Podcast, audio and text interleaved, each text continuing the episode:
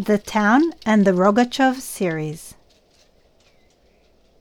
We stand in front of one of the most elaborate and richly detailed prints created by Kaplan, inspired by a novel called Stempenyu by Shalom Aleichem.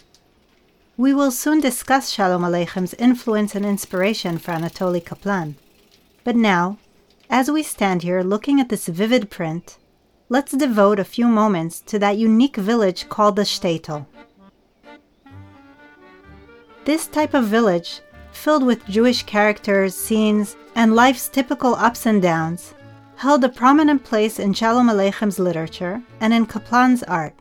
In fact, the artist's childhood shtetl town of Rogachov was very similar to the lives of shtetl Jews described by Shalom Aleichem.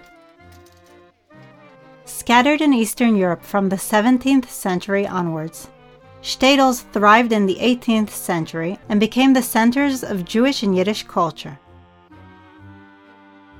They began to decline in the 19th century as a younger generation sought the promise and opportunities of the bigger cities, as well as a painful onslaught of pogroms and persecutions by local police and military, especially during the rule of Tsar Alexander III. The shtetl's decline marked a painful reality for Shalom Aleichem and his readers, as well as those who read stories by Mendele Moicher Sfarim, the pioneering author who served as a mentor of teachers of Yiddish literature. The memories of the shtetl's days of glory were cherished for the wonderfully complicated yet endearing, warm, protective, and Jewishly alive societies that the shtetl represented. These living memories would continue to echo in Anatoly Kaplan's time, when the atrocities of World War II completely destroyed shtetl life. In fact, one of the keys to understanding Anatoly Kaplan is that though he had left his hometown as a young man, he never forgot the shtetl of his birth.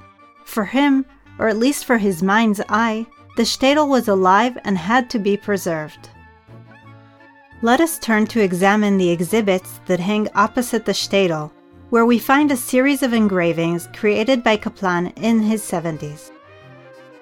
Here we notice his use of soft, delicate lines to depict the daily life in the shtetl.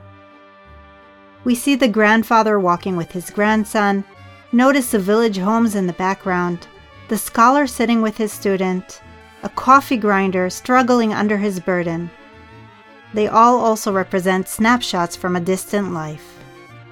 Illustrations of shtetl life are present in Kaplan's work from the very beginning.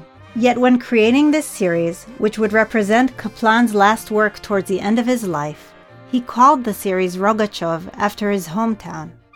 Perhaps this was a way that he reveals to us that he surreptitiously hid the small Jewish town of his youth inside all the images of towns and cities that he painted throughout his life.